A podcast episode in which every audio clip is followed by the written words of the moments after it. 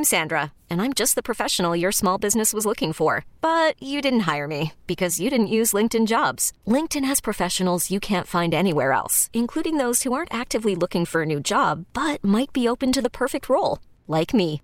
In a given month, over 70% of LinkedIn users don't visit other leading job sites. So if you're not looking on LinkedIn, you'll miss out on great candidates, like Sandra. Start hiring professionals like a professional. Post your free job on linkedin.com/recommend today.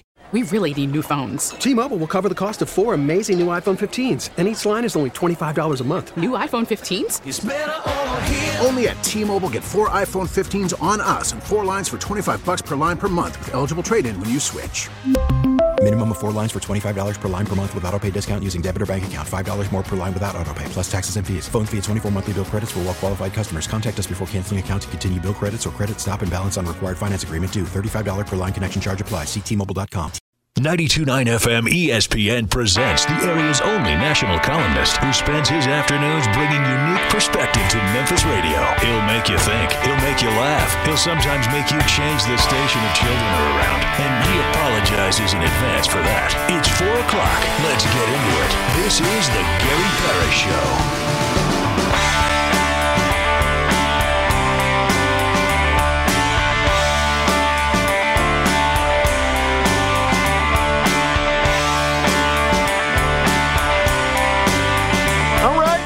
I'm here. My name's Gary Parrish. I'm speaking to you from Memphis, Tennessee. Bennett Doyle's producing the program. Glad he's with me. Glad you're with me. Hope you're getting through the day best you can. Well, Daddy lost most everything on horses, whiskey, and wedding rings. And first and foremost, I hope everybody is getting around safely. I know it's been a rough day out on the streets. Folks are without power. Really cold outside. I hope you guys are safe and stay safe. Beyond that, I hope you indulge me for a moment the way you've indulged me for the past 13 years, because there's something I want to tell you here in just a minute, and I will, but first quickly let me set this afternoon's schedule for you. 4:20, Dan Wolken is going to join me, national columnist, USA Today. Talk to Dan about a number of things in sports, including the Trae Young drama in his home city of Atlanta. Dan Wolken going to be here in the next segment. When I finish that, I'll take a break, come back, do 4 notable stories at 4:44, at which point we're going to discuss 4 previously undiscussed stories, among them Grizz Suns on ESPN tonight. Ja Morant had some more interesting comments this afternoon. I'll tell you what he said around 4:44. Zach Wilson still stinks. It was confirmed last night in Thursday Night Football. Terrible performance from the quarterback bust. We'll dive into that story a little later on this hour. A rough result for Illinois has Memphis, I promise you, just on the verge of the top 25-1. We'll get into that just before 5 o'clock. And Winter Storm Elliott, it ain't no joke. People crashing all over the place this morning. We'll spend a few minutes on that in more detail during 4 notable stories at 4:44. 5 o'clock, Jeff Calkins, just like always. Then I will eventually do dinner to go and get on out of here.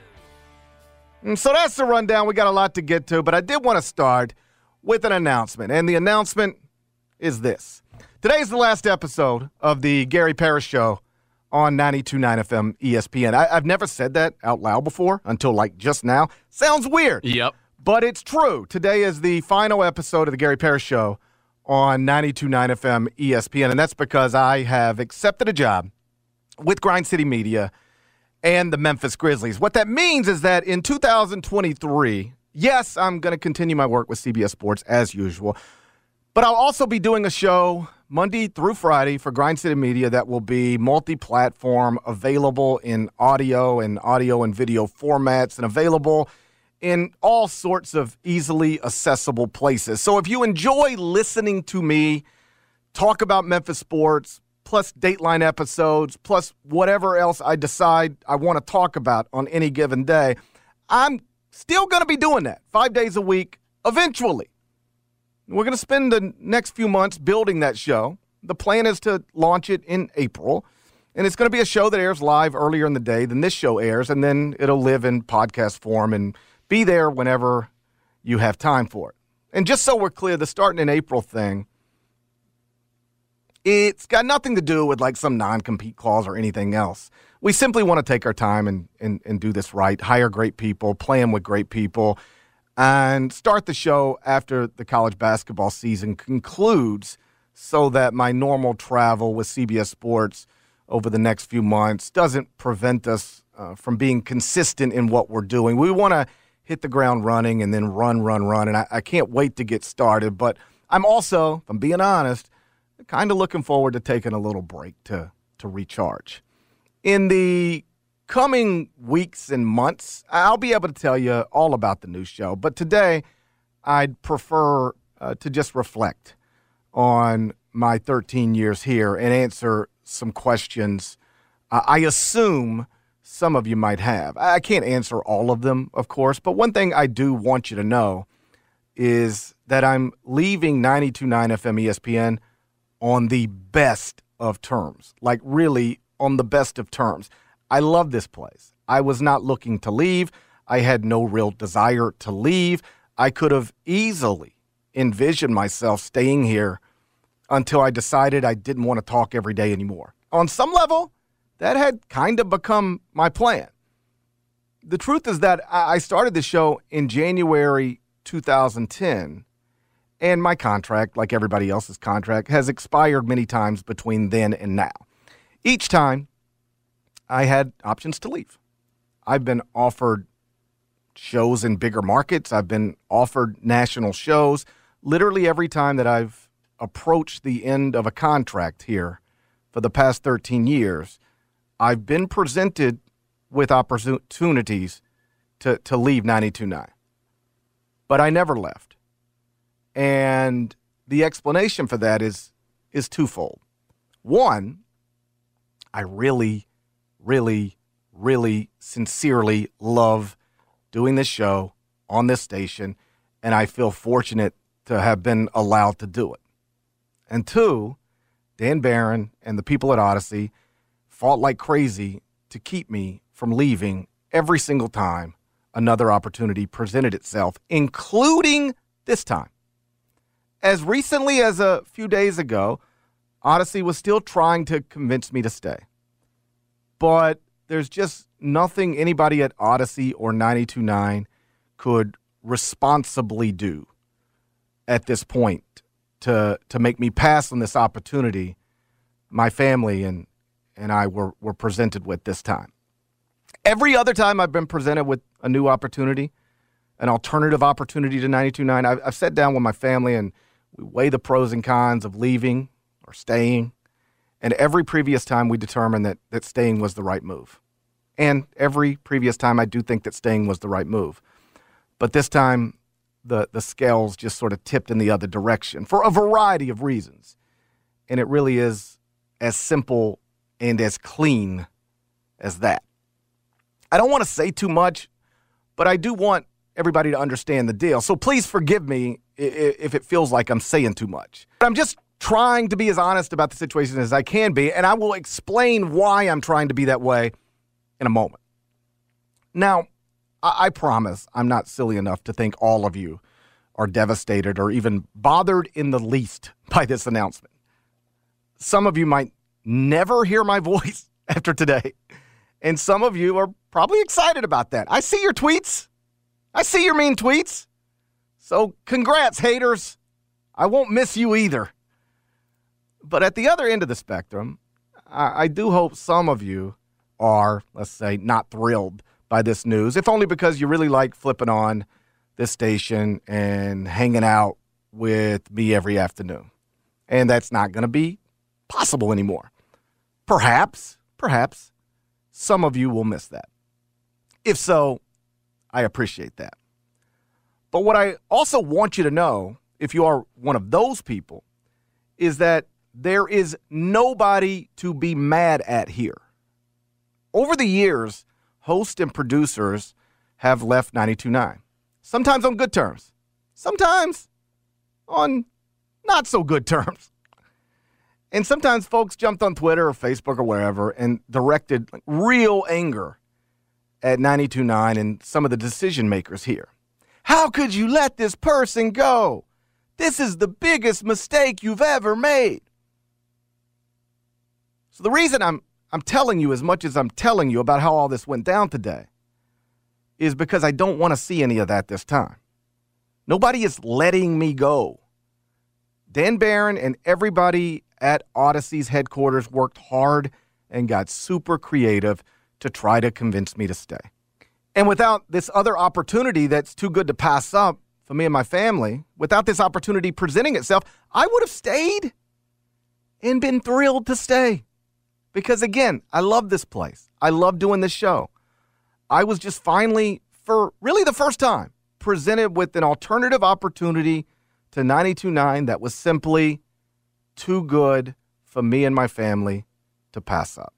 So starting in January, I'll be working for CBS Sports and Grind City Media while remaining a loyal listener of 92.9, which has established itself as one of the highest-rated sports talk stations in the entire country, which is wild to think about.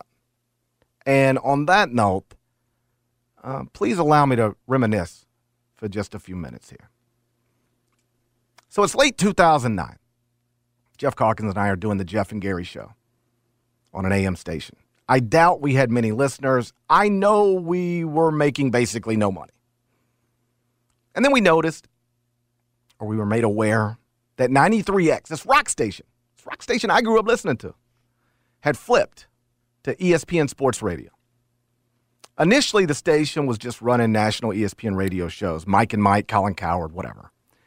And the 93X fans hated it.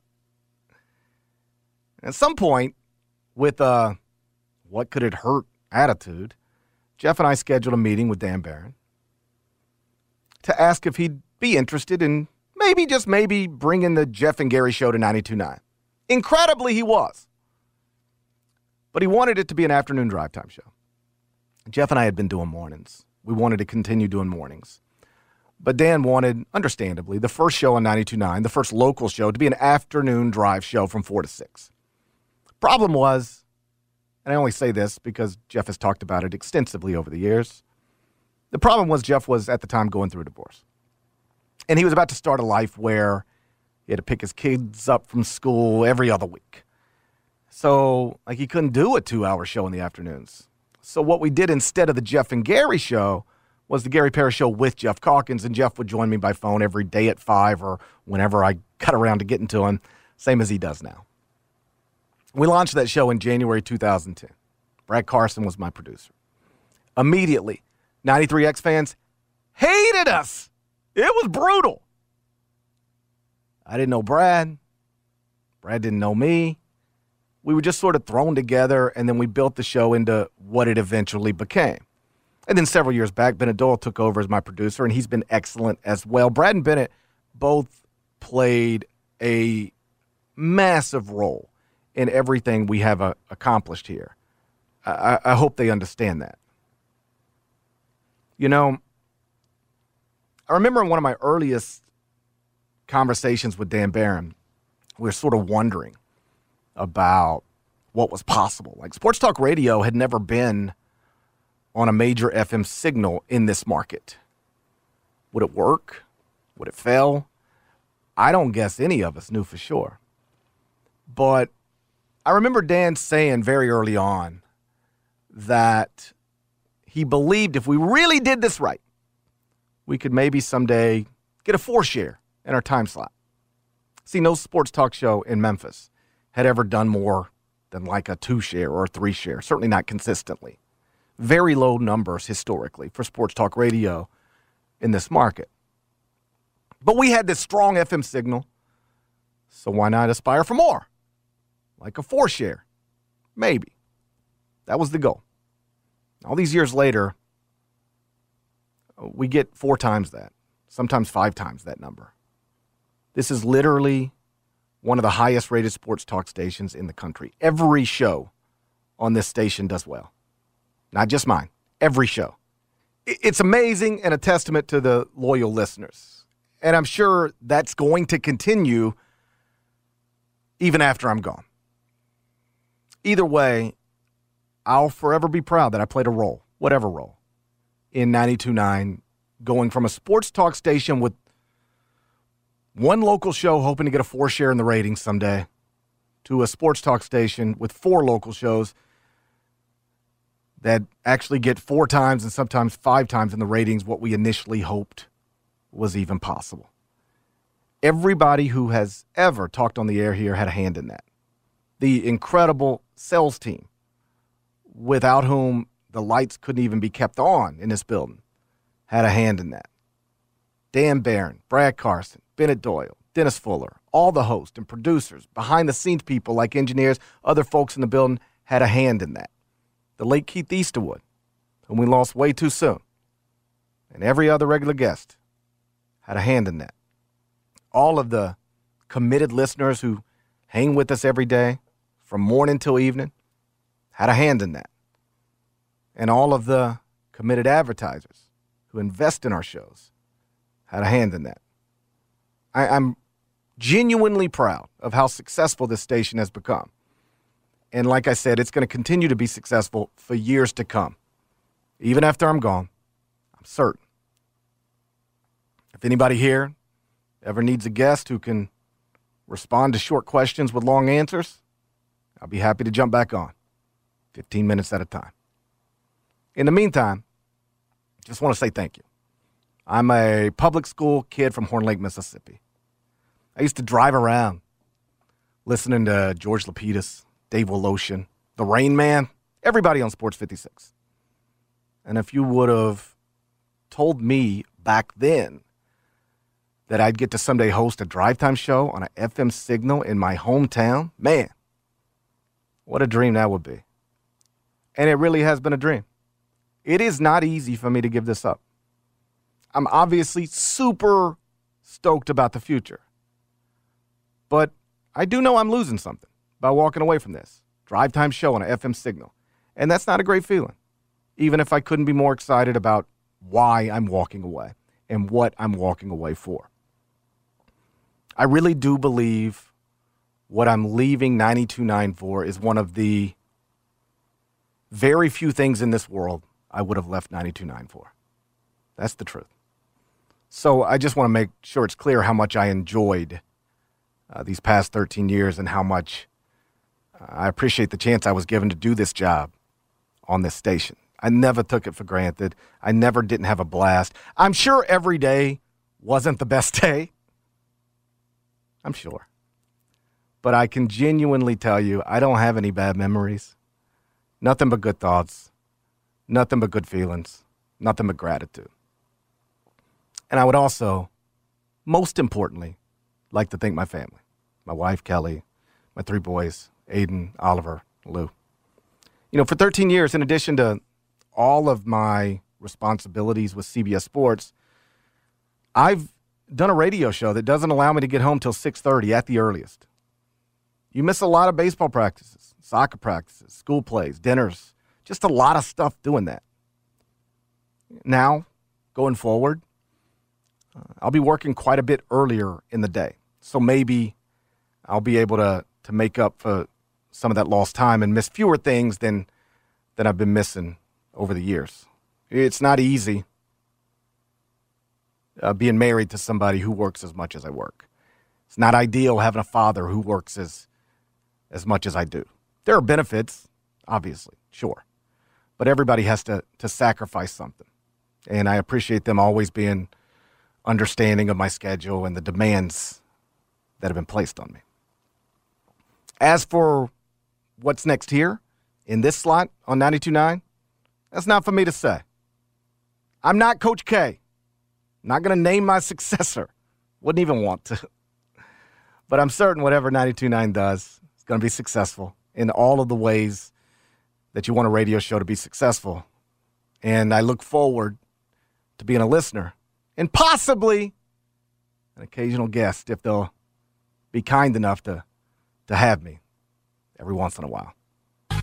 Guests appear on the Smile Center Hotline, live from the Service Master by Cornerstone Studios. We don't pray for disaster. We just pray we get called when there is one. At Service Master by Cornerstone. Now, back to the Gary Parrish Show on 92.9 FM ESPN. Here come the menaces to sobriety, like what? Super thuggers thumping on the clock. Grizzlies Suns tonight, down at the Footprint Center in Phoenix, Arizona. It's going to be on ESPN. Ja Morant doubled down on his "he ain't worried about the West" comments earlier today when he met with the media. We'll get into that story in the next segment. Jeff Calkins will be here a little after 5 o'clock. But right now he's a national columnist, USA Today. It's Dan Wolken making the big interview. Award-winning writers, athletes, coaches, the biggest names in sports. It's the Gary Parrish Show Big Interview on 92.9 FM ESPN. So Dan Wolken, every single day now we got these bowl games like we do every year around this time. And I am someone who loves college football, but I don't know that I refuse to participate in the bowl games until the college football playoff,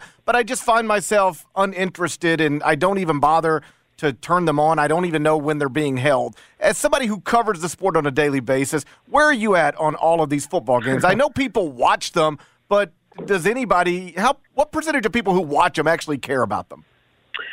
Yeah, interesting topic. First of all, let me just say, when you put out that you had an announcement, I did listen to the first segment, and congratulations. I'm honored to be on the last Gary Parrish Show on 92.9, so thanks for that. Thank you. It's been a wonderful run, and you've been a tremendous success story. So congratulations, and we'll look forward to what's next. As far as the bowl season, you know, I'm not one of those people who sits there and says, there's too many bowl games. Why do we have all these bowl games? Like, there's no harm in any of this stuff.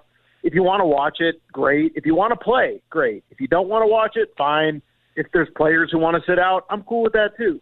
Like, the stakes are low. We all understand that. But it's entertainment, and it's a reward, and there's a place for it in the system. I think, you know, there's certainly games where, like South Carolina, for example, they're playing Notre Dame in used to be called the Gator Bowl. I don't know who sponsors it now, but they sold like 30-something thousand tickets or 40,000 tickets, and they're really fired up about it. And, you know, they're not going to be in the playoff, but they had a fun season, and they got good at the end, and they're playing Notre Dame, and they're really excited about that.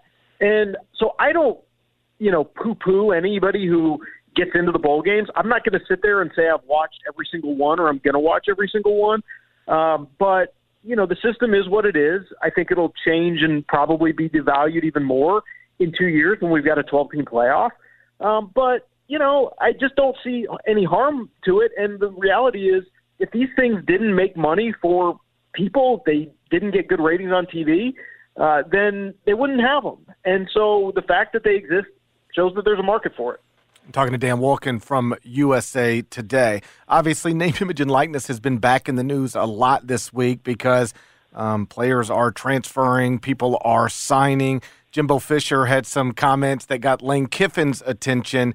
Where are we at on money genuinely being the determining factor in these announcements that we're hearing every day? I saw one story where a five-star recruit was like, flipping back and forth from one school to the next, and the assumption is that, you know, it's a bidding war to try to get a signature on a piece of paper. It's really hard to know because, for one thing, there's no transparency, and even the schools themselves don't really know for sure what other schools are doing. Oftentimes, when a coach is trying to figure out what a player wants in terms of NIL, and they're talking to either the player, the family, or some agent, you know, they don't know for sure that the information they're getting is correct. You know, a coach may be told, listen, this player is going to get $100,000 from this other school, where the other school may be being told that about your school. And it may be that none of it's true. And it's just somebody trying to throw a line in the water and get somebody to bite. And so all this NIL stuff is really, really hard to get a handle on right now. I think a lot of what's out there, what's rumored, is way overstated. You know, Pat Narduzzi's going out there on radio shows talking about Drake May, who's getting offered $5 million to transfer from North Carolina. Like, there's just no chance that's true. And there are certain players where a lot of money's involved. There's no question about that. But I don't know that for the majority of these kids, money is the determining factor. It certainly may be in some cases, but that doesn't guarantee anything either. I mean, look at what happened at Texas A&M last year. It was a mess. It was a disaster. So I honestly, like, now am at the point where I just tune out whatever the coaches say about this stuff. I don't care. I don't want to hear the complaints. Like, it's going to be fine. You know, the best schools have gotten most of the best recruits. That's going to continue to be the case. There's going to be other schools that have an opportunity to get good players because of NIL, and we'll all see how it shakes out in the wash. But I'm just not really going to entertain anymore people freaking out or calling it the end of the world, because it's just not. To my knowledge, we haven't had a player publicly stand up and say, I was promised this and I didn't get it. But I have heard stories from various coaches throughout the industry who say, yeah, this staff promised this kid this and he ended up not getting it, and you know, it was a bad deal there, a bad deal here. Do you hear similar things? How much of a thing do you think that is, over-promising, under-delivering via NIL? I think there's no doubt that that's occurred. I don't know, how much of it is sort of hidden in some of the language these kids are signing, or, maybe they're just sort of accepting a verbal promise. The truth is, a lot of these collectives that are going out there raising all this money, they have pledges, they have people saying that they're going to give them money, but they don't necessarily have millions upon millions of dollars in a bank somewhere ready to hand out. They're dealing on promises too. They're promising kids certain things, but they're also counting in those promises on their donors to actually send them the money that they say they're going to send. And I think that's where a lot of this stuff is maybe a little bit, maybe some signals are getting crossed, or there's just a little bit of confusion, a little bit of deception. And maybe it's not malicious. Maybe it's just somebody made a deal based on the idea that this collective was going to have the money on hand. And, right now, look at what's happened in the economy. Like, everybody, especially extremely wealthy people, like a lot of their money is not necessarily liquid. It's in, some type of securities, and those securities are worth less than they were 2 years ago. And, maybe it's harder for them to actually, get that cash or transfer that cash. There's all kinds of things in this that are confusing, and it's why I will once again go back to the original 30,000-foot view that I have of college athletics, which is it is absolutely insane that colleges are farming out paying players to entities they have no control over.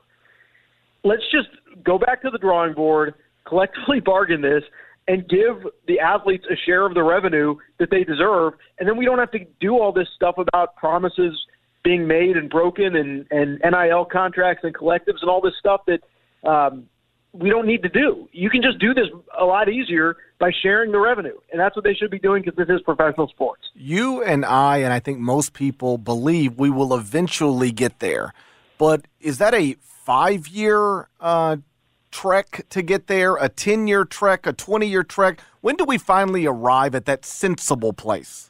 Well, let's see what happens with this latest situation with the NLRB, which is National Labor Relations Board. There is now a case that could lead to unionization of student athletes at USC, which it would start at private school level. It would start just there, but it would undeniably have to spread, and there would have to be some accommodations made. We'll see what happens with this new NCAA president, Charlie Baker, who, the governor of Massachusetts, clearly hired because he's a political figure, clearly hired to bridge a gap in Washington, D.C. with politicians. I don't know where it's all going to go. It's not going to be imminent, but I do think, the wheels are moving, and if unionization is allowed at a place like USC, that could be one of the big trigger points that really gets this thing moving. Talking to Dan Wolken from USA Today. Let's bounce over to the NBA. Your home city franchise, the Atlanta Hawks, have lost 6 of their past 10 games. They're 16-16, sitting at 9th in the East. And now Trae Young's name, either reasonably or unreasonably, is getting attached to possible trade talks. What exactly is going on with that Atlanta franchise as it pertains to Trae Young? Well, I don't put anything into this trade idea. I think this is, gossip in the league, rival GMs talking about theoretical things that might or might not happen. I think it's very difficult to envision a scenario where Trae Young would be actually traded anytime soon.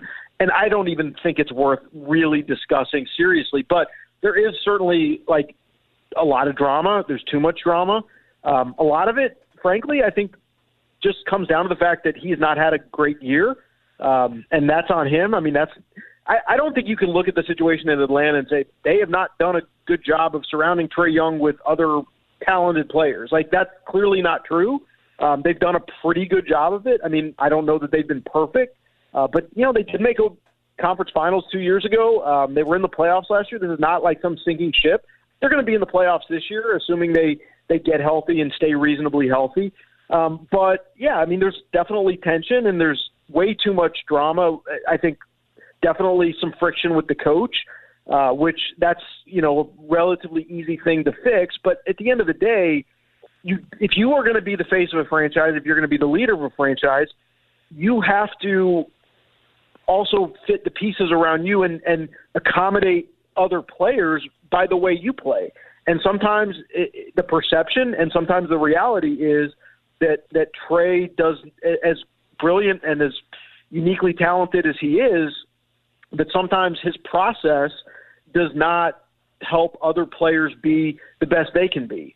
And we've seen some of that spill out into public drama, and it just doesn't ever seem to go away. So when you have a franchise that's underperforming and a superstar that's underperforming, this is what gets talked about. But I do think at the end of the day, like, the best way to fix this and the easiest way to fix this is for him to play better, and a lot of that goes away. Wrapping up here with Dan Wolken from USA Today. Last thing before I let you go, Ja Morant, Grizzlies point guard, earlier this week had a sit-down with Malika Andrews, and among other things, she asked him, like, when you look out there, who's the team you see or some of the teams you see that you go, okay, yeah, we're going to have to get by them? He immediately, like without hesitation, says the Celtics. And she says, not anybody in the West? And he said, no, I'm fine in the West. Earlier today, they're in Phoenix, by the way. He was asked about it again, and he said, I stand on that. I said what I said. I'm worried about the Celtics. I'm cool with everybody in the West. When you Grizzlies fans love that. How does that play with a non-Grizzlies fans, non-Memphian, but someone who follows the NBA like yourself? I don't think it's going to play all that well, to be honest, because, I mean, look, they're obviously a really good team, and they are a contender in the West, but I mean, they've won one playoff series, and it was not, you know, it was a struggle at that. I mean, that's what they've done. That's their resume, one playoff series. Now, that doesn't mean that you can't, you know, go win the West this year. You certainly could. But there is a progression to this stuff, and, you know, it just seems like at least the tenor of those comments would suggest that in his mind they've already skipped all those steps. And I don't think it's that easy. I don't think – in reality, and just forget sort of the silliness of it or the, you know, the audacity of it. I mean, I just don't think it's reality. Like, there's really good teams in the West. You've got to be, you know, you've got to be healthy. You've got to have a little bit of luck. And, you know, they haven't proven it yet. And until they do prove it, then I don't know that I would talk like that. But then again, I'm not Ja Morant. I'm not that talented. So I think – look, they may win a championship one day. They may win the West, but I do think they've got a pretty good ways to go before that should be already assumed to have been in the bag. That is Dan Wolken, national columnist, USA Today. Make sure you're reading him, usatoday.com. He's on Twitter, at Dan Wolken. Thanks, buddy, for this and everything else. I'll talk to you again real soon. All right, see you, man. Bye-bye. That's Dan Wolken from USA Today. We come back. We'll continue the Grizzlies conversation. Grizz Suns tonight in Phoenix, 9 o'clock tip. Going to be right here on 92.9 FM ESPN. Gary Darby will have a pregame for you at 8:30. Then Eric Hasseltine on the call at 9. Like I mentioned, Ja Morant met with the media in Phoenix earlier today. He doubled down on his comments. Love it. We'll get into that next. You're listening. Gary Parrish Show. We are on 92.9 FM ESPN. Guests appear on the Smile Center Hotline, live from the Service Master by Cornerstone Studios. We don't pray for disaster. We just pray we get called when there is one. At Service Master by Cornerstone. Now, back to the Gary Parrish Show on 92.9 FM light, ESPN. Can your eyes behold the sight? It's only Monday. Tomorrow never comes until it's too late.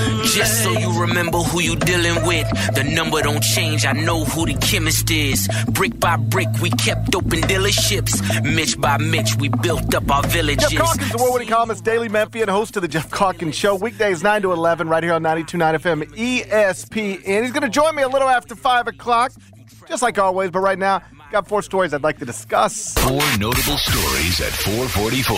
Gary tends to lose focus, start telling stories, and forget what he wanted to talk about at certain points every afternoon. So we've developed a device that ensures he'll touch on important things you need to know each day at this time.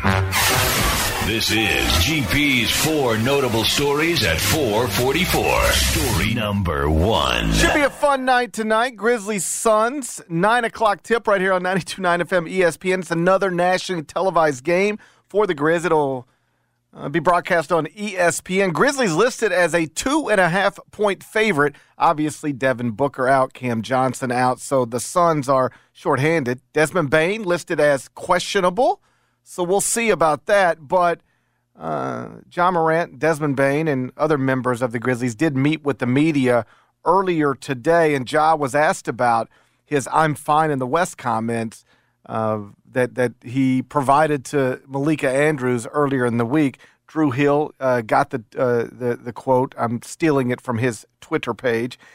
Ja was asked about that comment, and he said, "And I'm standing on that. I stamp it." Reporter follows up, "What about the Suns? They are in the Western Conference, right?" Ja said, "I said I was fine in the Western Conference." That's hilarious. I love it. I love it, too. First, before I talk about that, I do want to say just really quick, if you'll indulge me, that I want to say over the airwaves, congratulations on your new move. Thank you. And I also just want to say that it has been an honor and a privilege to do this radio show with you every day. You know, if you would have told me, God, years ago when I was a delivery driver listening to the Jeff and Gary show on AM radio that, you know, I'd get a chance to work in radio and produce this show one day, I would have told you you're crazy. So thank you for everything, man, and I look forward to what's next. Thank you. That's really sweet. I meant it. Like what I said, you and Brad have both sat in that chair over a span of 13 years. And you have to... Like, when you are my producer, you have to deal with a lot of stuff. Yeah, for sure. You know, and it's not – you don't have to deal with a lot of stuff in the sense that I don't ask much of you in terms of prep the show. Right. Plan the show. You know, when I would do these shows for CBS Sports Network, I was – you know, you'd get – I'd host these radio shows, Jim Rome Show or the DA Show, any of them.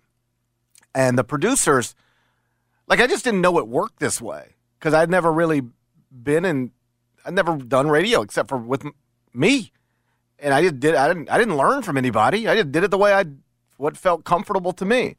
And you'd be guest hosting one of these CBS Sports National shows, and like the day before, the producer would like send you documents of here's some topics I think would be great for the A block. In hour two, we can get into this, and I was like, okay, thank you. But what I was really thinking was like, yo, how about you? I got this. Yeah. I don't need you to plan my show, but they really do plan shows. For, you know, a lot of hosts have their shows planned for them by producers. And so I don't ask a lot from you in that respect because I'd rather just do it myself. But you got to deal with a travel schedule. You got to deal with canceled flights. You got to deal with, hey, I'm in New York today, and I got to be in studio at 4 o'clock, so we got to pre-tape and got to do that at 1 o'clock. Like, you really have to sort of give up your routine because I don't have a normal routine. And if I don't have a normal routine, you don't have a normal routine. And I know that's not always easy. It hasn't always been easy, but I don't ever remember you complaining about it, and I don't ever remember Brad complaining about it. And so that is one of the millions of things that I always appreciated being here is that the way everybody accommodated my schedule and never made me feel bad or like I'm not living up to my end of the deal when I would have to miss a show because I'm in Philadelphia for a Villanova-St. Joe's game or have to miss a show because I'm traveling to this other place. Like everybody, that really is one of the fortunate things because it's true on the CBS side too. All of my bosses that I deal with and the people that I work directly with understand that I get pulled a lot of different directions and I have a lot of responsibilities, and nobody ever has made me feel bad about that. Everybody is encouraging and helpful and understanding and mostly patient. And you were right at the top of that list. I can't even guess how many times I'd have to text you 3:48 and say, we're screwed. There's a car wreck, and I'm just sitting here. Yeah. Get some spots ready. It's all good. You never said, hey, genius, I don't know. We've been doing this for a while now. You ever think about leaving your house at like 2:45 and just finish doing whatever you need to do here? Like maybe that would be a good idea. Just leave your house at 2:45 every day. Even if you hit a wreck, you'll be fine. And if you don't hit a wreck, you'll be here by 3:15, and you can just use those next 45 minutes prepping. If you'd have ever said that to me, I'd have been like, he's making a good point. That's a solid point. And I'm sure you thought it. I mean, I've thought it, but it was never brought to me. So thank you. I appreciate everything you've done for me and everything everybody here has done for me. Like I said at the top, I am excited about what I'm running to. Super excited.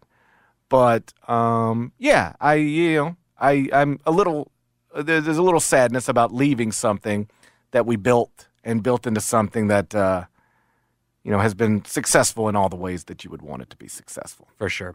Back to Ja and the Grizzlies. I love the confidence too. I love it. I wouldn't have it any other way. I totally get that. What I will say – What's look, it's Brad Carson. Hang on, I can't see anything in there.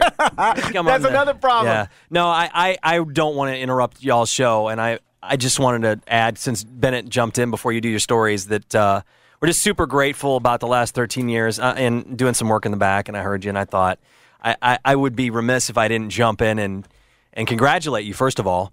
I'm happy for you. I'm sad for us, happy for you, but this is a bittersweet day, and I'm grateful for you and the opportunity, like Bennett. Yeah, no, thank you. This is, in the spirit of full transparency, this all happened pretty fast. And, as recently as, a month ago, I didn't think this was in the cards. And then I was approached, and I had some really awesome conversations. And just like I said, was presented with an opportunity that, all things considered, felt like I just in this time could not pass up for a lot of different reasons. It certainly wasn't just any one thing. It was a number of things. And like I said in the opening segment, over the years, I have been presented with other opportunities to go do more or less what I do on radio in other places. And every time, even when, maybe it was a bigger market, maybe it was more money, it never made sense. At least I didn't think it never made sense for me to leave. And that's why I stayed every time. And this time we just sort of reached a point where it felt like the sensible thing was to go. But I don't do it with zero regrets. Like, this is something I'm proud of that we built, because we really did build it for nothing. Obviously, it starts with... It's true. It starts with Dan Barron. Yeah. Having the foresight to flip a rock station to a sports station, but then also having the confidence to hire me to host a show. Do you realize, I know you do, but before I hosted this show, I had never hosted a show by myself. It was the Jeff and Gary show. Now, I had done like a show here or there. Jeff's on vacation. Like, I had done it, but this wasn't like, here's this established solo radio personality. Let's throw him on what used to be 93A. Like, it wasn't that. It was, let's take a chance on somebody and let's see if we can do this. And then, Brad had never produced a sports talk show, and I had never hosted by myself a sports talk show, and Brad and I didn't know each other. No. And didn't know, like, I didn't know who he was. No, we literally had never met. We didn't know who. I didn't know who you were. Yeah, like, he didn't know. He wasn't like listening to the Jeff and Gary show over on AM 730. And I'm not trying to be. We didn't know each other. You might not even known 730 existed. I didn't know it existed. I was just in a different space in my career, and we literally met in the lobby. But to your credit about you not doing a solo show except for filling in, like, you took that sucker by the balls early. I give you credit for that, and I think that was why it was so successful relatively soon. Like, I know you, I listened to you in the open, and you said, you know, we did get some hate stuff at the beginning, but like, it happened pretty fast, and when you were doing it by yourself and Jeff was living in a minivan outside of his house, you know, it turned pretty quickly. That is true, that we wondered if it would work, and then we, for whatever reason, we had evidence pretty quickly that it was going to work. Whatever goals we had set, we reached them pretty quickly and then exceeded them pretty quickly and then smashed them. Yeah. With just that show. I mean, pretty convincing. Now, the rest of the day was another story until we added some stuff. But, yeah. I mean, that 4-6 right away was pretty relevant. Yeah, and so I had to get to know Brad on the air every day. Like, I knew Bennett for years before Bennett was producing the show, but I had to get to know Brad on the air. And I don't know if you know this, but Brad and I are kind of different personalities. A little different. And I think that was part of the fun of that. I want to get out of your way. I did want to step in, and I thought that was nice that Bennett kind of stopped you there before you got into Four Stories. And I give you credit, Bennett, too. I think the show has continued. It's really ascended to new levels in these last 3 or 4 years, too, and it's remarkable to see what you built here, Gary. We're grateful. We're going to miss you. I know Jeff will say similar things. I know you're not going anywhere in terms of, like, you're going to live here. You're not leaving the market, which I'm also grateful for because I want to see you and hear you and be part of your life. I remember you mentioned Easterwood. We went through a lot, you know, and there's going to be some tweets, and people will follow this, and you can tell these stories on the air, but I think of those early days with Harvard Horn Lake, that's what she said, Easterwood's passing, obviously some traumatic times for you and your family and some amazing times for you and your family where I was literally praying on the air, filling in shows while you were on your way to the hospital to have a baby going, please, Lord, let this work out. And through all of it, I'm a better person for having worked with you, and this is a better station, and we're going to miss you, but I congratulate you, and I'm happy for you. You're a battered person for having worked with me. Not better, battered person. Thank you. That means a lot, brother. I appreciate that. Yeah.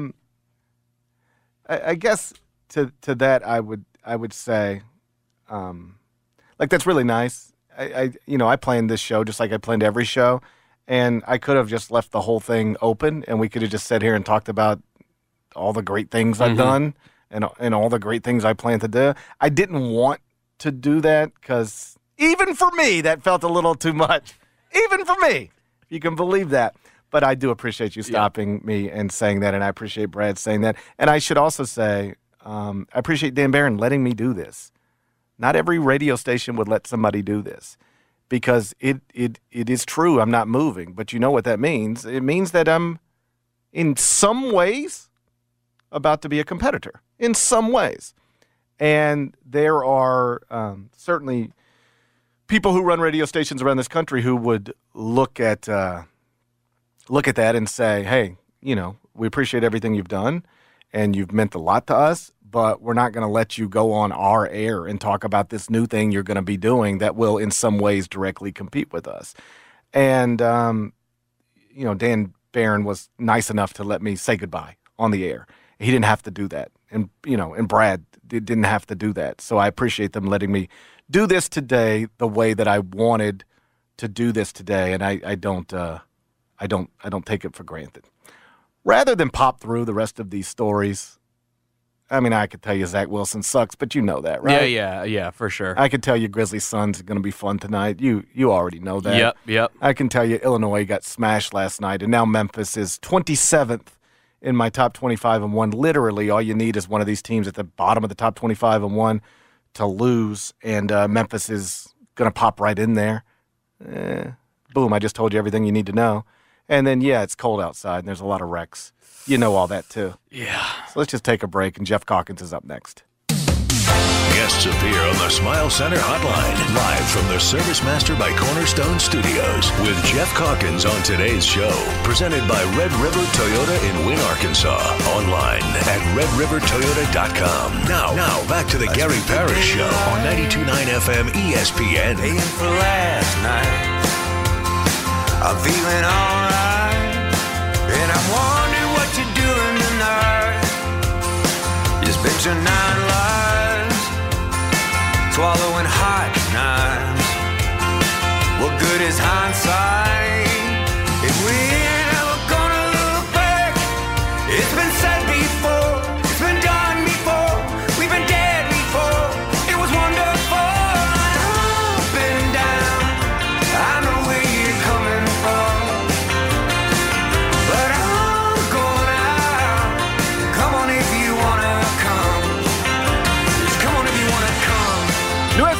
These are premium 80-proof vodkas made from the finest quality grains, 5 times distilled for unparalleled smoothness, filtered 3 times to create a soft finish. As I'm sure you know by now, it is so smooth you can drink it straight, and I promise you it is what I buy when I'm inside the liquor store, and that's because it's a quality vodka that's reasonably priced. Wouldn't make sense for me, you, anybody else to spend extra money on any other brand. If you're looking for a quality vodka to enjoy in these frigid cold nights or days, I don't care when you get into it, New Amsterdam vodka is going to be the best value you can find.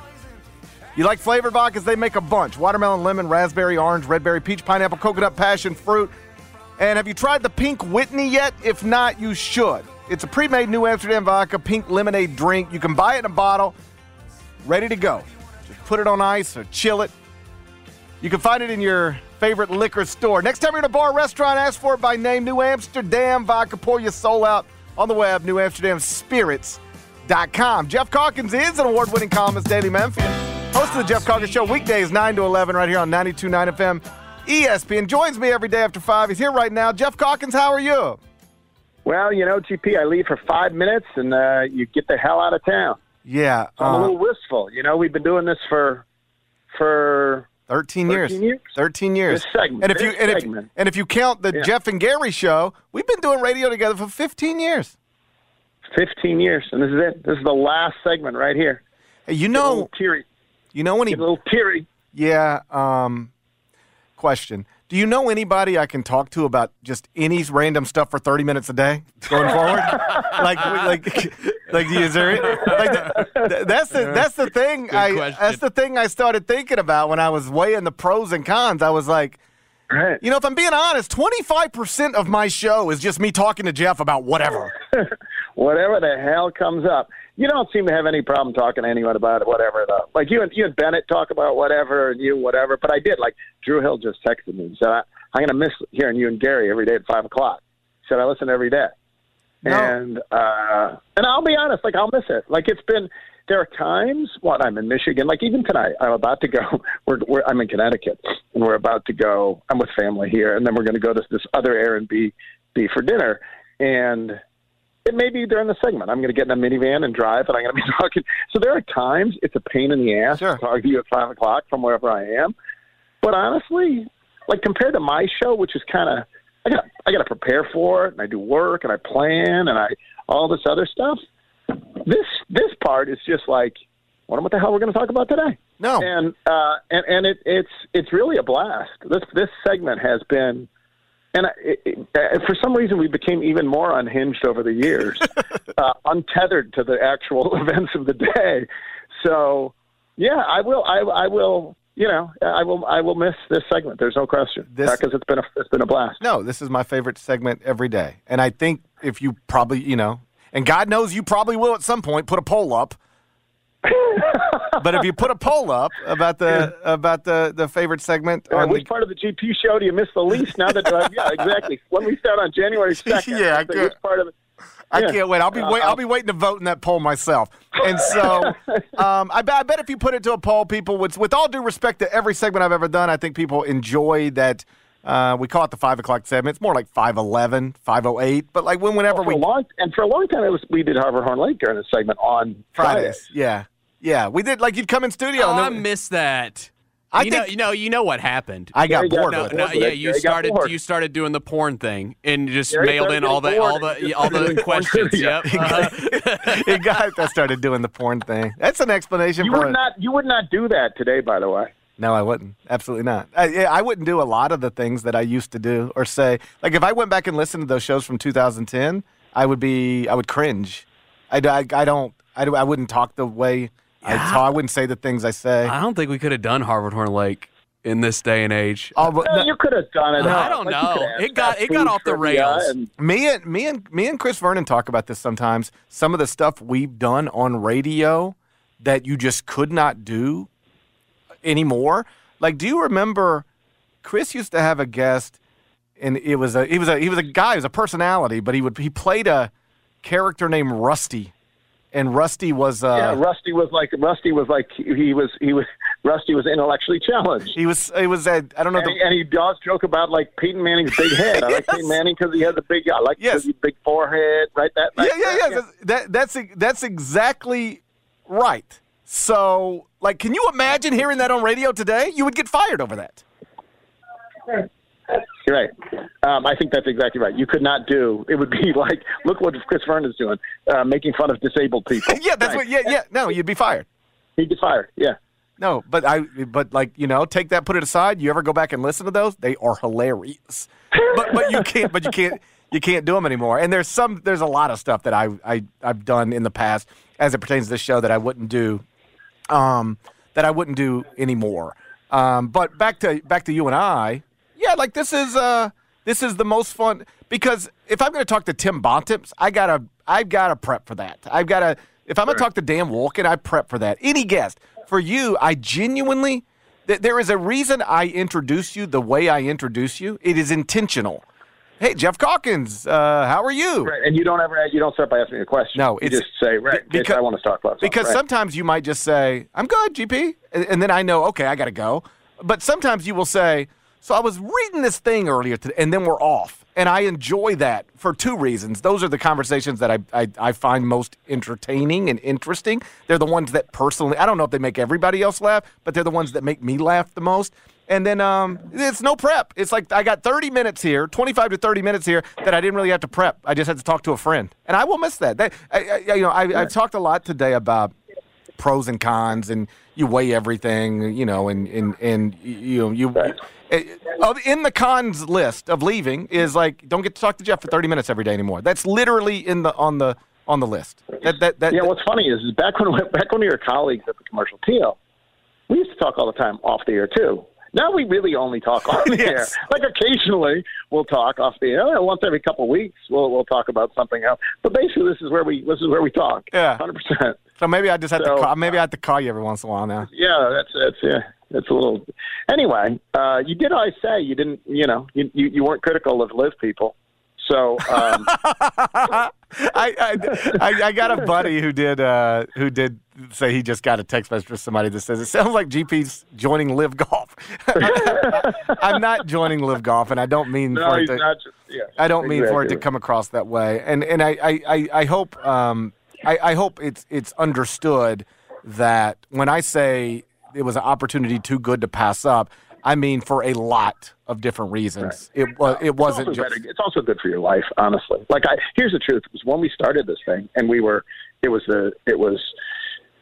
did this show on this other station, the Jeff and Gary show, and then I was a single father of young kids, and I was not willing to do an afternoon. Now, I didn't have a wife at that point. I had an ex-wife who was very supportive and whatever else, but I wasn't willing to do an afternoon drive time show when I had little kids, and you have managed somehow to do it. But the truth of the matter is that I think you've got two young kids at home, and I think this will be better for you and your young kids and everything else to not have to do a drive.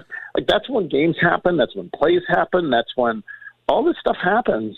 And I was not willing to do a drive time show. That's why I have a morning show, is because I wasn't willing to do it. Now, again, like when I had the kids, the weeks that I had the kids. And so I really couldn't do it. Whereas you have Kelly happily, to help you through, but it's a huge sacrifice, to do it to that 4 to 6 slot. So yeah, I totally understand. And you look at things have a lifespan, Mike and Mike, they went as long as they did, Seinfeld, whatever it is, pick your thing. 13 years is a good long time. Yeah, 13. And it doesn't feel like 13 years. Like that sounds like a long time, but it really feels like it sort of flew by. And, no, you're exactly right about now working days instead of, 4 to 6. But I want to be fair and make sure. Like, I think if I went to Dan Barron and said, I can't work 4 to 6 anymore, you either give me a daytime show or I've got to go, they would have worked on that. They would have made that work. They would have accommodated that. So I'm not picking days over afternoon drive.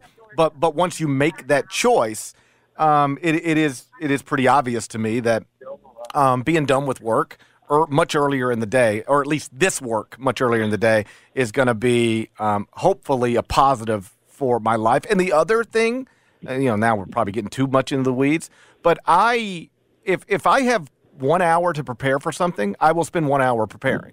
If I have, till 4 o'clock in the afternoon, I'll spend all day working on the same thing. And so there's something to be said for, you got to do this thing now, and it'll be over at this time. I don't have as much time in the day now to keep going back to it and back to it and back to it. And I think that'll be good too. Because what I found over the years, if you give me 2 hours or 6 hours, I'll take whatever you give me. But the 2 hour show that I prep for 2 hours, do the show, it's going to be the same show that I prep for 6 hours. And so now I won't have 6 hours every morning to prepare for something, which I'm actually looking forward to. Okay. Yeah, but I will promise it, and I wish you the best. And what the other thing we all realize is that, I realized it when I went from the CA to the Daily Memphian. These institutions all carry on. You know what I mean? Oh, yeah. It didn't sink to CA when I left, and it, whatever else. And I didn't want it to, And so when Vernon left, it was like, oh my God, it's going to be the end of the world at 92.9. And we'll still have the lights on at 92.9, and I wish you the best over where you are. And we're all just trying to make a living and be reasonably insightful if we can. Yeah, one of the points I made earlier is that all the shows here are successful. Every one of them gets great ratings. Every one of them is successful. And so the idea that,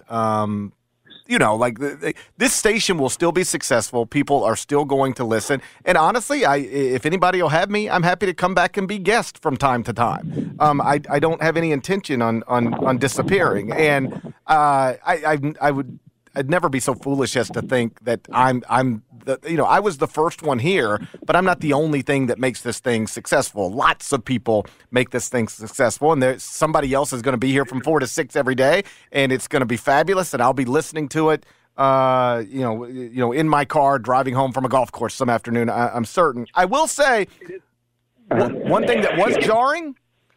So I got an email about 50 minutes ago. It said, "Hi, Gary. Yeah. You're getting this email to confirm that you're no longer an administrator on 92.9 FM ESPN's Facebook page." I was like, wow, they've kicked me out already. Were you ever on 92.9? No, I don't even think I knew that I had administrative rights. You were an administrator. I don't even think I knew. He's going to score you out. You're getting a goodbye show. Hunter didn't, did he? Oh, no, That was bad blood. That was a totally bad blood. That was a totally different set of circumstances. Yes, it was. Let's just keep it at that. That was a totally different that way. Yeah. That was a totally different set of circumstances. And I mean this sincerely. I'm leaving here on completely good terms. I don't want to suggest that there aren't some people here who I'm sure are frustrated that that this happened pretty abruptly. And that I am leaving. I get it, but everybody has been understanding. Everybody has been supportive. And for Dan Barron to let me sit here today and do this show, I appreciate that because he didn't have to. And I think some people wouldn't. Some people wouldn't. But he allowed me to do that, and he trusted me to handle it the right way. And I hope that I'm doing that. It is amazing that when we started, there was this will it work? There was this feeling, would it work? But I remember we met with Dan, and Dan was like, well, this isn't there's not one NFL team here that everybody talks about. Like at Alabama, everyone talks about whatever, and will it, this sort of question. I give them, they flipped a non-sports station to non-sports. And not only has it worked, it's, whatever. The ratings have been, throughout the day, were just ridiculous. And so I think that speaks to Memphis. I also think it speaks to the kind of shows that we have and have had, with you as the first. It's been a massive success, and obviously you spearheaded it. That's one of the points I tried to make in the opening segment is that we started this thing with no real understanding of whether it would work or what was possible, and it has been built because of the hard work of a lot of people. Some people you hear on the air, other people behind the scenes. It has worked so incredibly well that this is literally, I hope people understand this, it's literally one of the highest rated sports talk stations in the entire country. Like, if you even, I don't want to put numbers on it because I don't know exactly what it is, but every once in a while you'll read about the New York sports talk radio wars between WFAN and, you know, ESPN New York. And it's like, this one show is killing this other show because they got a 5 and this other show got a 3. And we just, while recognizing it's a different size market, I got it. But, like, we smashed those numbers. And I mean all of us, not just me, not just you. Every show on this station smashes anything that could be considered traditionally strong sports talk radio ratings. And that's a wild thing, and it's why this station will continue to flourish, because there's a pretty large sample size that suggests you put a show on 92.9 FM ESPN, there's going to be people there to listen to it. Yeah. And you get a few months off. That's fun, too. Oh, well, yeah, that's one of the pros. There's no getting around it. I get to recharge, but also, like, go through a college basketball season. You know, I start going to New York next week, and I'll be in New York basically every week between now and the NCAA tournament. And those days, as you know and Bennett knows, those are hard, man. I'm in studio till 2 in the morning. I'm up the next morning doing a podcast, Top 25 and 1, prepping for a radio show, pre-taping a radio show, and then going back in the studio, staying there till 2 in the morning. And now I just, you know, I don't have to do a 2-hour radio show for the next 3 months. And that's going to, like, it's just going to make everything. My life is going to be really nice for the next 3 months in ways that I don't even remember being the case during basketball season at any time over the years. And so, absolutely, like, there will be moments where I miss, you know, talking, being able to plan a show and do a show over the next few months. Like when Memphis beats Houston, and I wish I got so much to say about this. I wish I could, I wish I were doing the show today. And, like, that's going to happen. I know that. But I am looking forward to just sort of unplugging a little bit while still doing all of my work with CBS. So I'm still going to be having a full-time, like, overwhelming job. But not having this on top of it for at least a 3-month period is going to be, I think it's going to be enjoyable and hopefully relaxing on some level. I'm now in the minivan. Unless let's see how many of us are here. 1, 2, 3, 4, 5, 6, 7 of us are in the minivan. So I'm going to hang up in a minute, but. Yep. I have to say that I thought that, first of all, I'm curious what it'll feel like walking out of there. Like, it's always weird to walk out of a workplace for the last time. You know, that's weird. But I always thought that some of the best stuff you did, beyond the ridiculous, crazy stuff that we did, was, you know, when you're talking about Colin Kaepernick, or you're talking about, you know, Black Lives Matter stuff, or you're talking about, like, you know, it was not particularly, and it is not even now, like, particularly popular with everyone that you were speaking to, and you didn't care, honestly. Like, in the end, there are moments where it doesn't matter if someone turns the channel. You know, like, you got to say what you got to say. And I do think that look back over the 13 years and the fact that you would say those things and would script those things, so you were saying exactly what you wanted to say to people, whether they wanted to hear it or not. I thought that was really honestly, I think it was your best way. Well, thank you. Like, earlier when we were talking about favorite segments, my favorite 2 segments of the show every day is the 5 o'clock segment, just talking to you about something serious, but more often something really not serious and just goofy, and also the opening of the show, because without a co-host, and I lean on Bennett all the time. I used to lean on Brad sometimes as well. But without a co-host, it frees me up to say whatever I want to say without interruption for 15 minutes, 20 minutes, 25 minutes, however long I want to take it. And there are days, not every day, but there are days when I really had something I wanted to say in a serious manner. And I would work hard to prep for that, and then I would work hard to deliver it in the way that I wanted to deliver it. And it wasn't always popular. But I decided a long time ago that I'm going to do what I want to do, what feels right to me. And if it doesn't work, it'll be my fault. You know, I should have maybe listened. But, you know, for whatever reason, it worked. And, you know, for anybody who might have turned the station, I know we gained more than we lost every single time. And so thank you for saying that. And yeah, I I appreciate you all this time. I don't want to keep you in the minivan much longer. But, hey, we'll talk again. If you ever need a college basketball guest, let me know. I'll be here. I may turn to you. Thanks, GP. All right, brother. I'll see you. Bye-bye. In fact, thinking back on it now, and I really didn't remember this, or I might have noted it earlier, you start this show, and first off, people never heard a local show on a big FM signal, right? So it's all new. And one of the big differences between FM and AM is on AM, if people are listening to you, they have come to listen to you. Nobody just stumbles into you on AM radio, except for maybe a truck driver or something.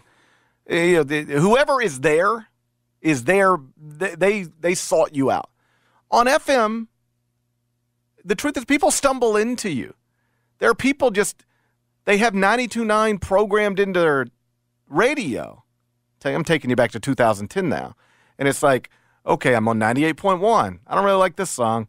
Here's Rock 103. Yeah, I don't really like this song. Here's FM 100. Oh, yeah, they're in a commercial. Here's The River. Yeah, they're in a commercial. Here's my other one, 92.9. This is 93X, except now suddenly it's not. Now it's the Gary Parrish Show. And it's like, what is this guy talking about? And you know, some people stumble into you and they go, well, I definitely don't like this. Or they stumble into you and they go, well, this is interesting. I can't tell you how many people over the years say I never listened to sports talk radio until I started listening to you. And some of that is because you're just exposed to it in whatever ways you might be exposed. But sometimes people literally just stumble into it in ways that are possible on FM that are not possible on AM. And so I remember very early on, maybe the initial ratings weren't exactly what we wanted them to be. Or they were going up and down or something. I just remember at one point, Brad Carson, who, was on some level has been in charge of this. And it's his job to run it and to coach. And, Brad's got a longer radio career than I do. I've never done nothing at a radio station except talk into a microphone. That's it. I don't know anything else about anything. All I do is talk into a microphone. That is the extent of all what I know. And so Brad, trying to be helpful, would come to me and say, maybe if you did this and did that and did that. But he would do it in such the kindest, least threatening, most passive way. Because that's just who he is. He doesn't want to be in-your-face boss, pointing his finger, yelling, telling you what you must do. Or at least he was never that way with me and has never been that way to me. But I do remember one time he had some maybe suggestions. Maybe if you did this or stayed away from that, maybe don't talk about this controversial thing, especially controversial thing in a market like, a southern city. What do you think the folks in Kyrgyzstan think about what you think about that kind of stuff, right? In the kindest way, I remember him having some suggestions about maybe what will work and what won't. And as I recall it, I either verbalized this to him or I just said it to myself and kept moving forward. But I said, what I'm going to do is what I feel like doing. What I'm going to say is what I feel like saying. What I'm going to talk about are the things that I want to talk about. And more often than not, they will be sports, but sometimes they won't be. Sometimes I will talk about personal stories. Sometimes I'll talk about professional stories. Sometimes I'll talk about sports. Sometimes I'll talk about non-sports things. Sometimes I'll talk about politics. Sometimes I'll talk in a serious tone. Sometimes I'll just be laughing the entire time. But I'm going to plan a show every day that I find interesting and just hope to God it's interesting for other people. And I remember at some point telling Brad some version of, please just let me do this the way I want to do it. And I promise you, if it doesn't work, I'll change. I'll listen, because I don't remember the timing on it exactly, But one story I remember reading about Conan O'Brien, and let me stop. I'm not comparing myself to Conan O'Brien or this to the Tonight Show. Okay, so just stop. But you'll get the point. Conan O'Brien was doing that late show after the Tonight Show, and then he got hired to replace Jay Leno on the Tonight Show. And he was just doing the show that he wanted to do.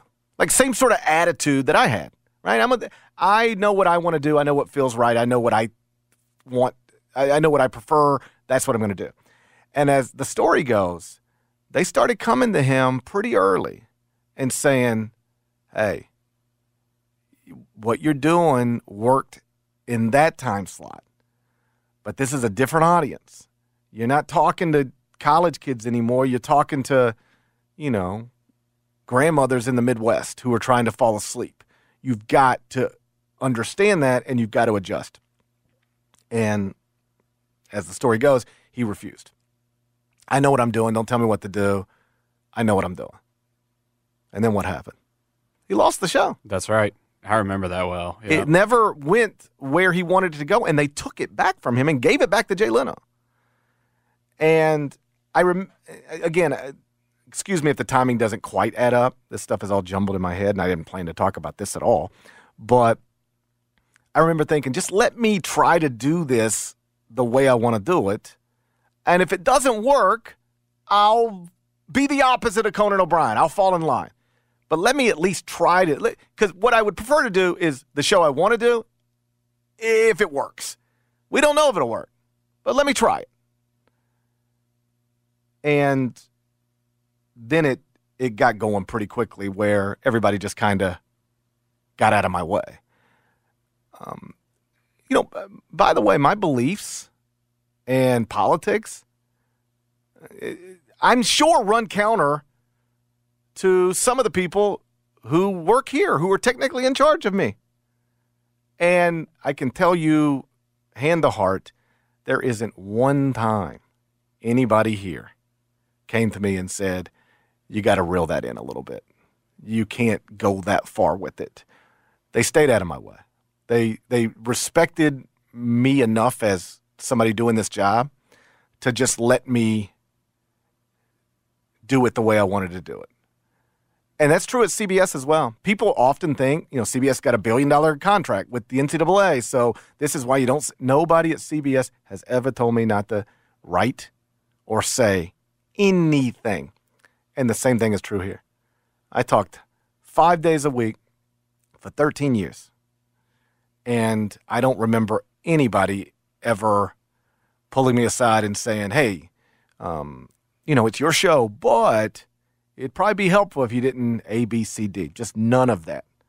And I don't take that for granted. I can tell you not every radio host is afforded that type of freedom. I have friends who worked at other places in different markets, and they were very much told what they can talk about, what they can't talk about. Nobody ever told me what to talk about. Go in, do your show, however you want to do it. And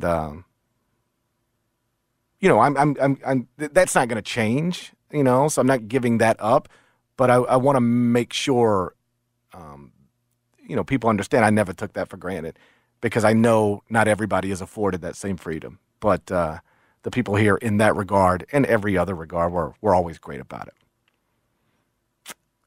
Be back in a second. What's up?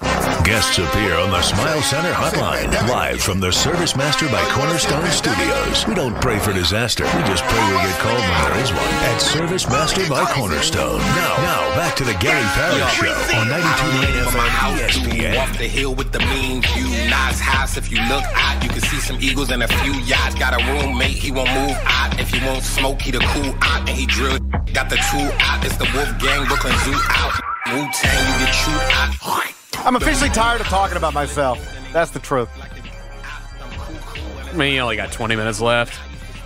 So let's go back to basketball. Okay. Grizzlies Suns tonight. Yeah. Down in Phoenix right here on 92.9 FM ESPN. Gary Darby going to have your pregame show at 8:30. Eric Hasseltine on the call at 9 o'clock. During four notable stories at 4:44 before we took it a different direction. We were talking about the quotes from Ja Morant. Mm-hmm. Ja doubling down on his "I'm fine in the West" comments from earlier in the week. He doubled down on those comments in Phoenix, Arizona today in advance of a game against the Suns. Desmond Bain was also asked about this, and he said, quote, "That's how we all feel. We may not all say it on that platform or have the opportunity to say it on that platform, but he is a good representation of our team and how we all feel." I mean, look, I love the confidence. I wouldn't expect him to say anything differently.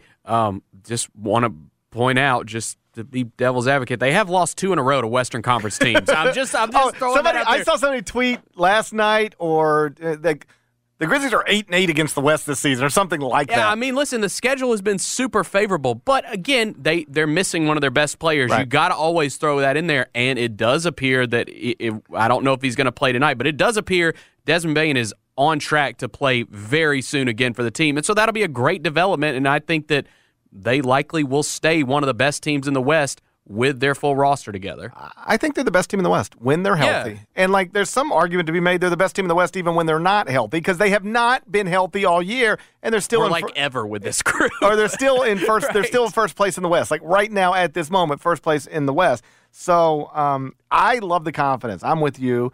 And, I think it starts with Ja. But I don't think there's any, I don't think it's fake confidence. It could be misguided confidence. It could be. But I don't think it's fake. I think they genuinely believe that they're the best team in the West, that they are going to win the West, and that they are going to try to beat the Celtics, assuming the Celtics are the Eastern representative. I think they genuinely believe they're going to go try to beat the Celtics in the NBA Finals in 2023. And if they're healthy when the playoffs get here, that's who I would pick. I really I genuinely believe that's the best team in the West when healthy. But obviously, when you say something like this, you're setting yourself up to have it thrown right back in your face, especially if you don't perform tonight in Phoenix. When you were specifically asked today about the Suns, hey, I know you said you're fine in the West, but what about the Suns? Mm-hmm. I said what I said. Well, and the other thing too is another national TV game. Oh, yeah. They have not fared well. I can't wait for this one. Yeah, so. I'm going to I've had a lot going on. You might have heard. I did. I've had a lot going on. That, yeah. I've had a lot going on. Uh-huh. In addition to, just Christmas stuff. Yeah. Oh, yeah. Had a lot going on. But I feel like tonight I can settle in. Oh, yeah, I'm getting loose. I'm going to get loose tonight. I'm getting loose tonight, too. Yeah. I'm going to get loose tonight. I'll text you. I'm going to text you, too. Santa Barkley's coming to town. He's delivering $20 million in gifts this holiday season to FanDuel customers. Doesn't matter if you've been naughty or nice, St. Chuck has something for everybody. Just check your FanDuel app for no-sweat same-game parlays, bonuses, and all sorts of stuff that'll fill you with holiday cheer. New to FanDuel? Now's the perfect time to sign up. And remember to use promo code GARY. Hope it still works. Promo code GARY. I don't have access to Facebook anymore. Hope it still works. I think it works. It works. Promo code Gary at FanDuel.com. The app's easy to use. FanDuel is always hooking you up with great promotions, and when you win, you get paid instantly. So go see for yourself why FanDuel is America's #1 sportsbook and get in the holiday spirit with $20 million in gifts from Santa Barkley. That's FanDuel. It's an official partner of Odyssey and 92.9 FM ESPN. Must be 21 or older and present in Tennessee. Price total dependent on customer participation. Wager requirements apply. Gifts awarded as non-withdrawable site credit or free bets. See FanDuel.com for terms and conditions. Gambling problem? Call Tennessee Red Line 1-800-889-9789. We'll be back with Dinner to Go. Guests appear on the Smile Center Hotline, live from the Service Master by Cornerstone Studios. We don't pray for disaster. We just pray we get called when there is one. At Service Master by Cornerstone. Now, back to the Gary Parrish Show on 92.9 FM ESPN.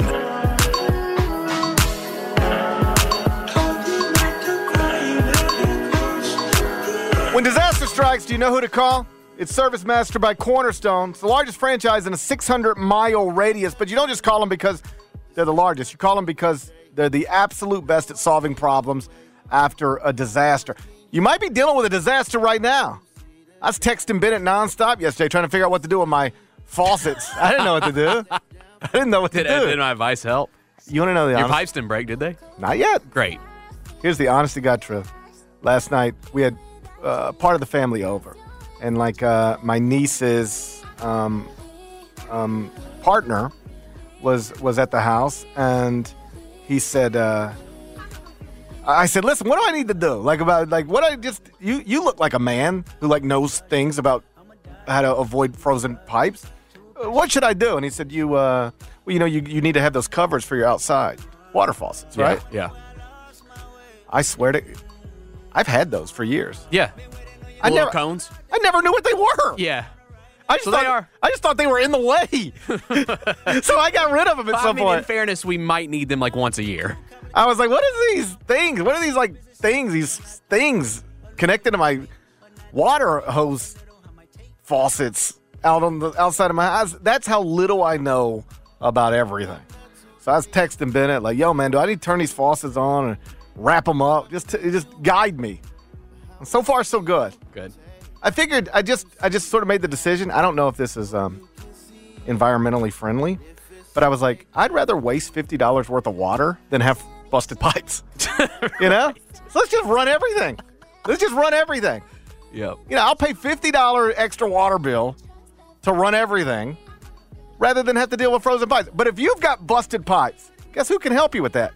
Service Master by Cornerstone. They handle storm damage, fire damage, smoke damage, water damage from overflow toilets, and, yes, busted pipes. So if you ever need them, they're there for you 24/7. 901-624-9200. That's the number, 901-624-9200. It's Service Master by Cornerstone on the web, smcornerstone.com. Let's do Dinner to Go.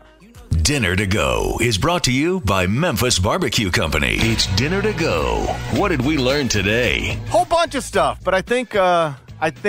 the most important thing is that if you were here earlier, you know by now, I announced in the opening segment of the show that this is the last Gary Parrish show on 92.9 FM ESPN. I have accepted a job with Grind City Media and the Grizzlies to do a 2-hour weekday show with them starting in 2023. We will not start it immediately for a lot of different reasons, but... the working plan at this point is to get going in April with a new version of the Gary Parrish Show in a different place. And like I explained, I every time I've been presented with opportunities over the 13 years that I've been here, I've weighed them, I've considered them, and sat down with my family, and we have decided every single time, okay, yeah, that's a bigger market, but we don't need to do that. Okay, sure, that's more money, but we don't need to do that. Every single time we've decided as a family that the best thing to do was to stay at 92.9 FM ESPN. And every single time, I think that was the right decision. I don't think we messed any of those up. I never regretted turning down any of the things I turned down previously to stay here. And I was, operating under the assumption on some level that I was just going to stay here and keep doing this for as long as I did it. I love doing it.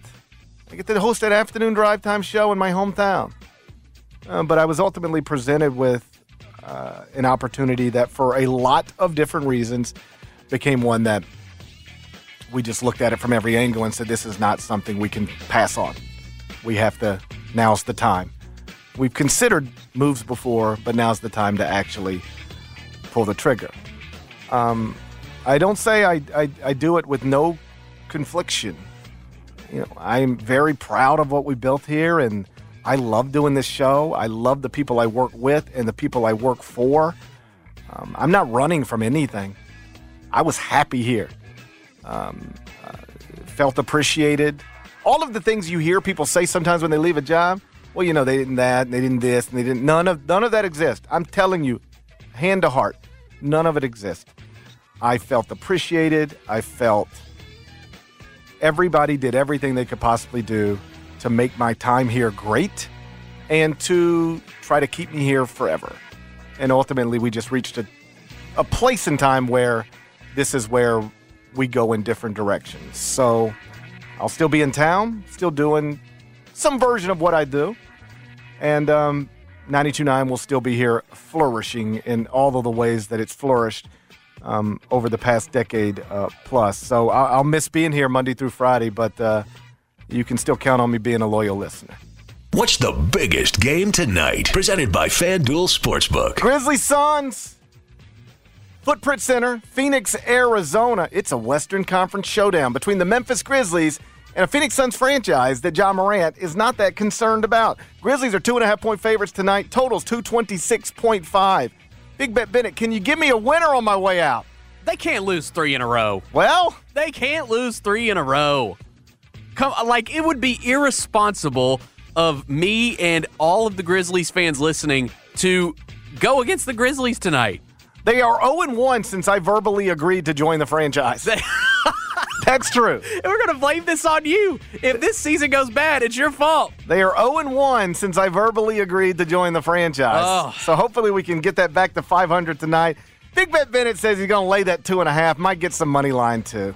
What should I watch on TV? Presented by Edwin Watts Golf. All right, we don't have a new Dateline tonight. What? Yeah. Did they not know this was the last Gary Parrish show on 92.9? Nothing's really working out so well. Come on, Keith. This hasn't worked out so well. After all we've done for you? Last Gary Parrish show, we get no Dateline. Uh-huh. By the way, we're making this major announcement.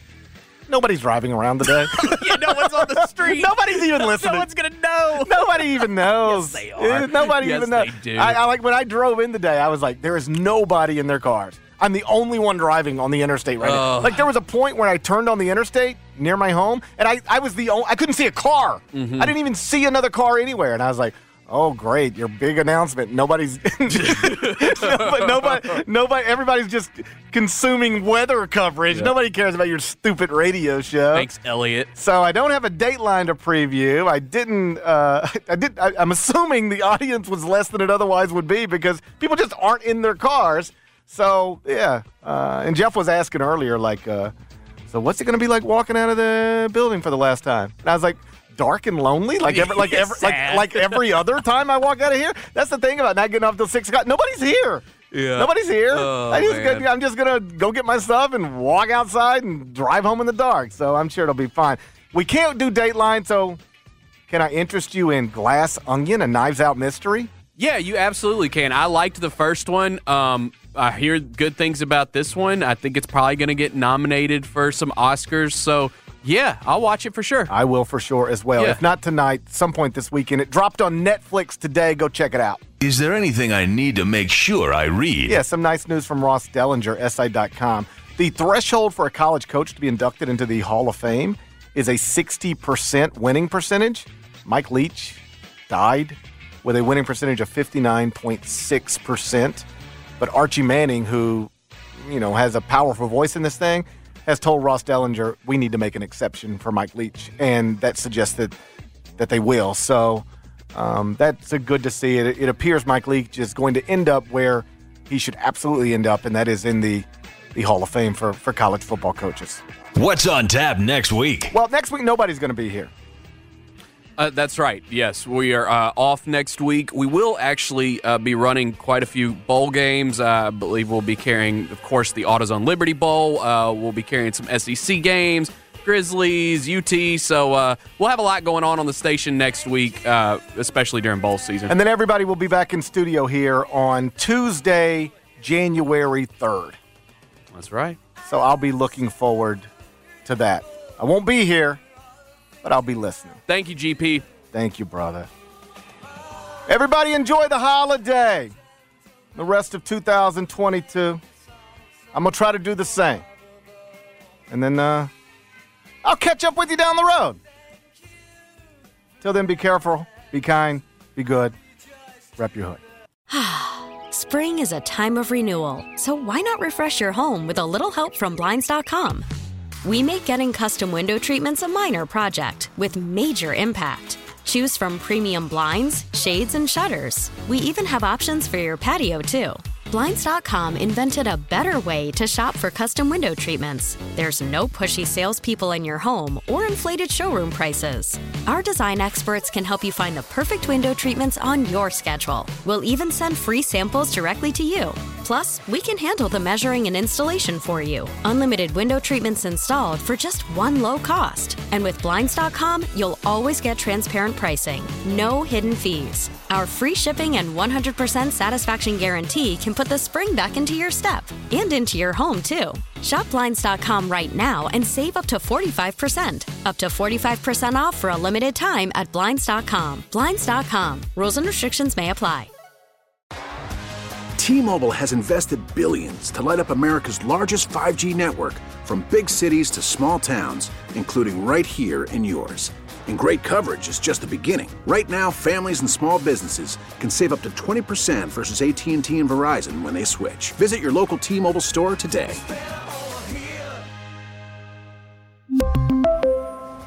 Plan savings with 3 lines of T-Mobile Essentials versus comparable available plans. Plan features and taxes and fees may vary.